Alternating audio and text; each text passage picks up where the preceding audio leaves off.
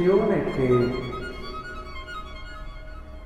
ci si muova non per caso, non in modo istintivo, non in modo spontaneo, ma secondo un disegno che prevede varie tappe. Prima di tutto Giovanni. Gesù viene a sapere che Giovanni è stato arrestato. Allora si ritira in Galilea, quasi come se fosse il messaggio, è il momento, è giunta l'ora. Lasciò Nazareth, andò ad abitare a Cafarno sulla riva del mare, nel territorio di Zabulon e di Neftali, perché si compisse ciò che era stato detto.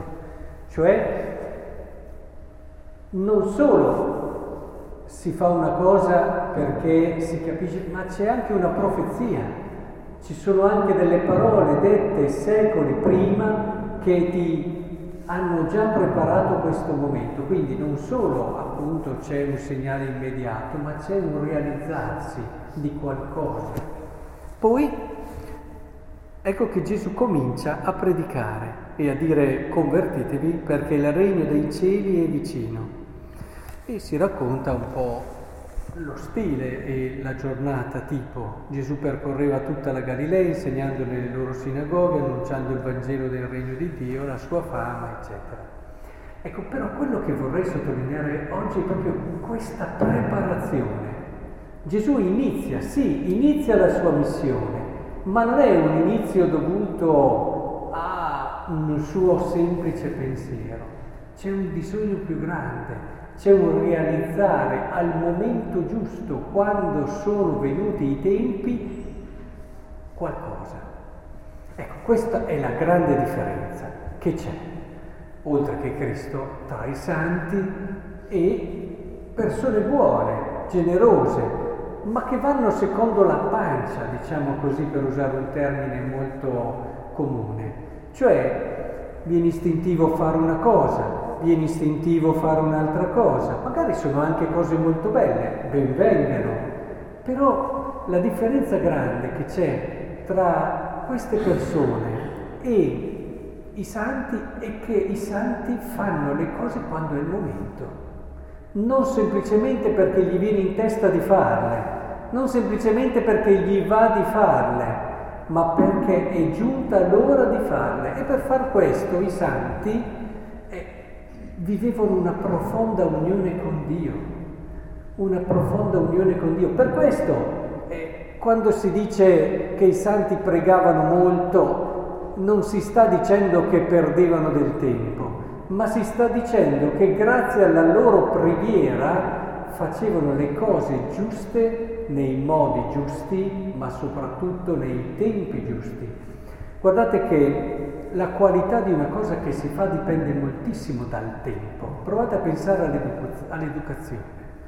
Nell'educazione, se stai educando qualcuno, il dirgli la cosa al tempo giusto fa la differenza. La stessa cosa detta alcuni anni prima o detta anche solo due giorni prima, dipende dal tipo di intervento che si deve fare, sarebbe sbagliata, non avrebbe lo stesso effetto. Ci sono momenti, ad esempio, dove tu stesso devi essere libero. Sapete come Don Bosco consigliava che quando il ragazzo ti fa qualcosa che non va bene, lui ne ha educati di giovani, eh, non devi mai prendere una risoluzione in quel momento lì, perché non sei sereno. Sei turbato, sei agitato, sei nervoso, sei indispettito, mettici tutto quello che... e non farai mai la scelta giusta calmati, prega il Signore, mettiti nell'atteggiamento giusto e poi agisci. Questo per quanto riguarda te, ma a volte anche per quanto riguarda colui che viene educato, cioè è in una certa situazione, non ha la disponibilità in quel momento lì di capire quello che tu gli puoi dire di giusto, perché ci sono tutta una serie di situazioni e di condizioni che non gli aprono il cuore aspetta il momento giusto. E lì a volte ci vuole una bella scesi, perché c'è una gran voglia a volte di dire quello che farebbe bene a una persona. Invece devi aspettare, devi aspettare e attendere che arrivi il momento giusto. E se sei un'anima che ha libertà di cuore, unione con Dio, lo capirà. Teresa di Lisieux, quando faceva la maestra delle novizie, diceva che il segreto, eh, perché facevano i complimenti, era che lei affidava tutto al Signore e nel Signore capiva i tempi e i modi. Non aveva fatto grossi trattati di pedagogia o di gestione delle monache, eppure, eppure riusciva bene. Con questo non vi sto dicendo che lo studio che l'approfondimento anche di quelle che sono le scienze umane sia sbagliato. Dico solo che non c'è solo quello. Anzi, per noi credenti ci sono delle dimensioni fondamentali ed importanti. E per quanto riguarda il problema centrale della nostra vita, che è quello di realizzarla al massimo e nel modo più bello, farci santi, detto in modo più lineare, semplice, Ecco che è decisivo imparare a cogliere i tempi giusti e i modi giusti. Vado a pensare a certi santi che hanno iniziato solamente a 40, 50 anni e, nel, e hanno capito che in quei 20 anni della loro vita, facendo nel modo giusto così, hanno fatto più di quello che altri fanno in 100 anni. È per questo che i santi hanno costruito degli imperi perché facevano le cose giuste nei modi giusti. Lo dico sempre, i santi non sono quelli che hanno corso di più, fatto più cose, ma sono quelli che hanno fatto le cose giuste nei modi giusti e nei tempi giusti. Questo costruisce il regno di Dio.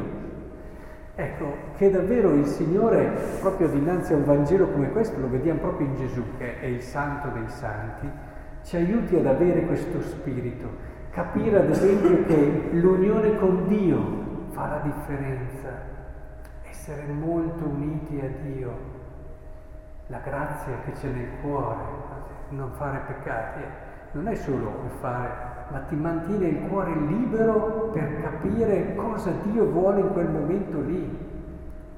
Perché la cosa difficile non è fare e scegliere tra una cosa buona e una cosa cattiva lì ce la caviamo abbastanza, ma è scegliere tra due cose buone, quella più giusta in quel momento lì, quello è già più difficile. E quello è fondamentale, l'unione con Dio e la grazia che il Signore di volta in volta ci dona. Ecco che possiamo davvero crescere in questo e sono convinto che giorno dopo giorno anche noi arriveremo non solo a scoprire, ma a vivere in pieno la nostra missione, proprio come Gesù, e a realizzare anche noi, nel nostro piccolo, che poi per Dio è grande, il nostro capolavoro.